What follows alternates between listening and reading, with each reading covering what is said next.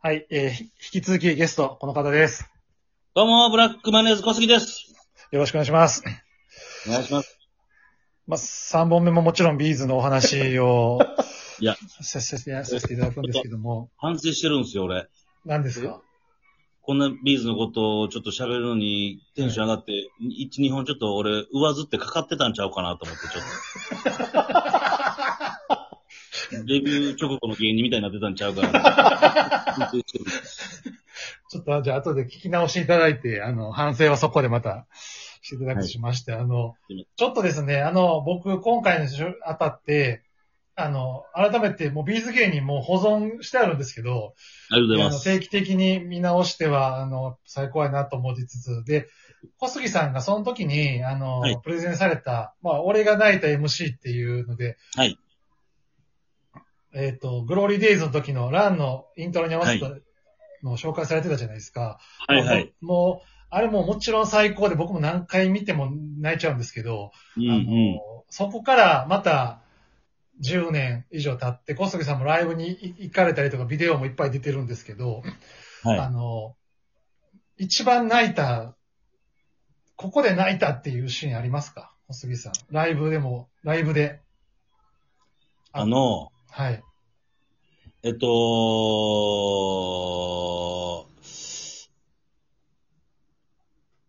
火の鳥のはい、はい、ツアー中に、はい。ちょっと、あのーげ、キャリア30年して、初めて稲葉さんの喉のちょっと調子が良くない時が、はい。一瞬ありました。あったじゃないですか。はい、ありました。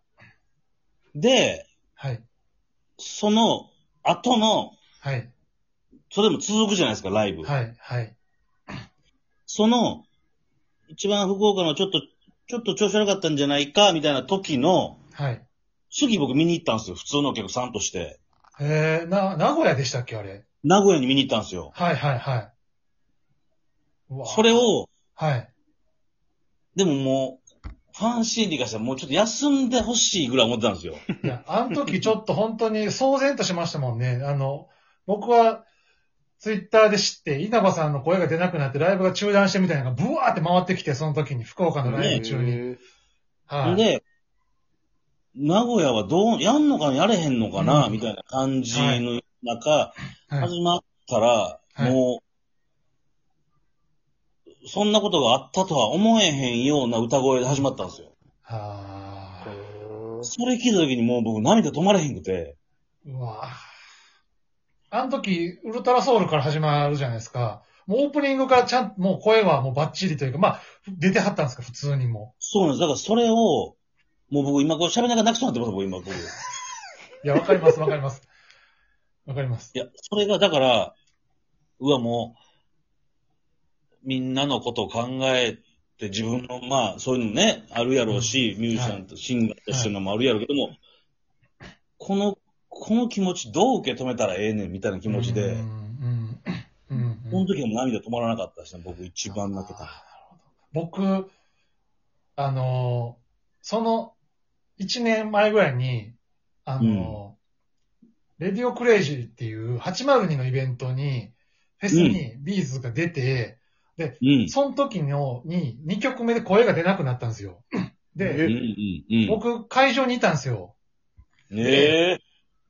1曲目始まって、で、声明から始まるんですけど、うん。 1曲目始まって、なんかデスボイスみたいになって、何こうれんうんみたいな。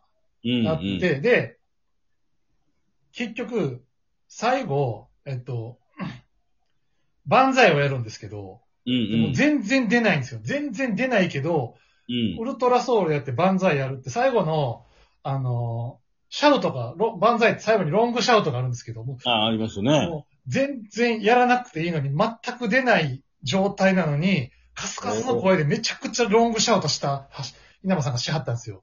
うん。もう、もうそれこそもう僕も涙止まらんくて、なんでこの人はそうこんなにこのフェスですやんか。言ったらって言い方あれですけど、自分たちのライブでもないし、うん別にやめようと思ったらやめれるし、なんならその後もツアーの合間のダイナソーのツアーやったから、その次、何日後かにはまた自分たちのライブがあるのに、うんうんうんこのフェスで本当に喉終わるってもいいぐらいのシャウトするっていう、そのプロ根性にですね、僕も、もう号泣して、で、もうみんなが全員歌うんですよ。みんな、稲葉さんが歌えないから。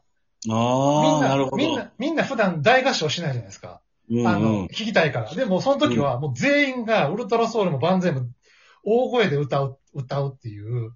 ーうんちょっと泣きそうになってきたな、ちょっと。やめますけどいやわかる。はい。小杉さんより厚めのエピソードで言うとあったやん。ごめんなさい。いや、思い出しえくださて。いよ、ほんま。 すいません。何考えてんすか、ほんいや、ま。でも、 すいませんあの、火の鳥の D- DVD っていうか、ブルーレイの時にドキュメントがついてますけど、あの声の出なかった時のやつって、ばね、え商品、映像化されてるじゃないですか。そうですよね。あれももう何回見てもん泣いてしまうし、やっぱりプロ根性っていうか、それまでに準備している稲葉さんっていうのがいかにストイックにライブに向かってるかっていうのを、向き合ってるかっていうのを知ってるから、ファンは。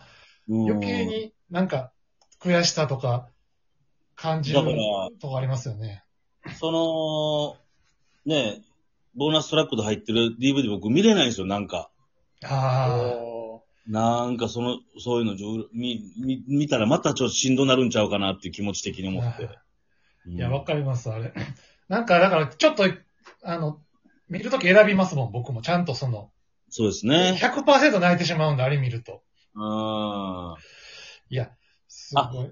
でも、確かにその、2019年ダイナさんの時も、はい。その、そういう噂が流れて、それは別にオオフィシャルで出てない情報やったから、噂で聞くじゃないですか。なんか、はい、あの、そっち、そのフェスで声が出なくなったんじゃないか、みたいな。はい、はい。はいその後も名古屋じゃなかったでしたっけだからその後も名古屋なんですよ。そう、そうなんですよ。名古屋ドームです、年末の。僕、それも行ったんですよ。ええええで、はい。オフィシャルに出てへん、そういうなんか声が出へんくなったんちゃうか、みたいなはい、はい。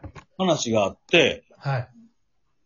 ほんで、あのーもう、無理なんちゃう、違うかってなって、やっと名古屋で声が出てはったのすごい。はあ。いや、なんだ、出てたっていうような、なんか、情報だけは僕もその、本当に SNS で見てましたけど。あ、そう、もうちょっと待ってくださ出いはったんですね。僕、その話してるつもりで喋ってましたわ、今 さっき。はい。え ちょっと待ってくださいよ。ちょっと待ってくださいよ。どういうことですかどういう今僕さっき、火の鳥って言ってましたやんか。はい、火の鳥言ってました。はすいません、一年間違えてます。い。え、ちょっと、小杉さ最初から取り直 しますん。いやだ、もういいです。 ダイナそソうそうそう。今、山内さんの話聞いてから明確に思い出した。そうそうはそ、いう それだから、山口さんはその前を見て、俺はその後を見てるんですよ。いや、すごいな。そういうことですね。そう。そういうことあやの、あすみません。芸人やのにエピソードまとまってなく て。 いや、なんか、そんな一面もあるんやなと思って、僕はちょっと面白いですけど、あの、いや、すっごい。いや、あの時もだからもうやめ、やんのかみたいになってましたよ。そうそうそうそうそう。間違えた。名古屋あドームの、もう一回、もう一回最初から喋りますね。あ いや、の、いいです、いいいやいです。やいいです、もうわかり、わかりました。わかる。大体聞いてはる人も分かってはると思うんで大丈夫です、それは。はい。ギャルで出てた情報じゃないんですけど、その声が、みたいな話聞いて、名古屋どうなってんやろうってなったら出たんですよ、一発目が。ええすごいなそうなんですよ。で稲葉さんの声が、あの、調子悪くなったのは、たった、その1年の年だけってことなんですね、その。まあ、うんちょっと18年にもあったんですけど、うんうん。ぁまた19年にもちょっと待ったみたいなね。そうです。うんあで2017年末と2018年の夏にあったんですそうですねね。その、えっと、2018の方は、あの、ファンクラブの解放とかでは原因とかもちょっと喋ってはるんですけど、うあんん。まりその、17年の年末の方はあんまり深く触られてないっていうか、あんまりだからまあ映像とかも残ってないんで、はい。これは僕と山内さんのこの、あの、二人だけの想像の話ですから、ちょっとオフィシャルにはどうかわかりない話ですけどね、これは。はい、 はい。もう、あの、僕らが見てて思ったっていうことだけこれだけの話ですでから。すけど、はうんそんなことが、だから、でも、2019年のニューラブツアーって行かれましたかはい、行きました。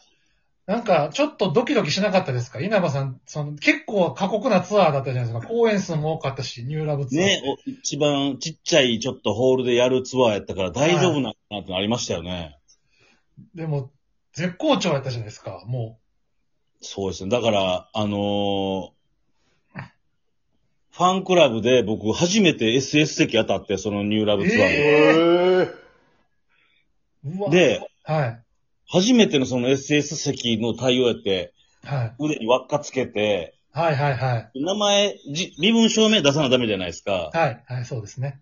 一応まあ、僕神戸、僕ワールド記念ホール行ったんですけど、はい。一応こう顔隠しながらバレへんように行っ て、でも、身分確認のとこでバレて、はい、はい。で、あーって見られて、あの、うんあ、頑張ってくださいって言われて、いや、俺頑張らへん、今見るだけやねんって言ったら。いや、それはその前年のことがあったからちゃいますその、日の鳥ツアー、日の日の鳥ツアーのこの人また、またっていう、また出は出出る、出る側で来てるんちゃうかって思われたんちゃいますその対応。出る側にしても、そういう入場から並ぶのおかしいやろ。 あそうか。なんで裏動線使わせてもらえへんねん、それ SS 席僕は、あ僕 SS 席やった、外れた時に席なくなるの嫌やから怖くて、ひよって S 席しか申し込んだことないんですよ。いや、ちょっとね、そこは突っ込んで SS 席当たったんですけど、はい。 SS 席の一番後ろっていうややこしい席でしたね。ああ、もう S のあた先頭と通路しか挟んでない。そうなんですよ。だから SS 席の一番後ろで数メーター先には S の財前列がいましたからね、俺 それ。この人なんやねんって思うはい。まあ、しそれも、うんですもんね。もう、ミートグリッドとかもそうですけども、それも。うん、だかなるら、ほど。最高でしたね、それはね。ああ。とちいうょっとことこで、ちょっう、と、あ、3本目もお時間ちょっと来てしまいましたので、すいません、頭で反省したのにエピソードで。めちゃくちゃ面白かったです。じゃあ、続き4本目でお願いします。はい。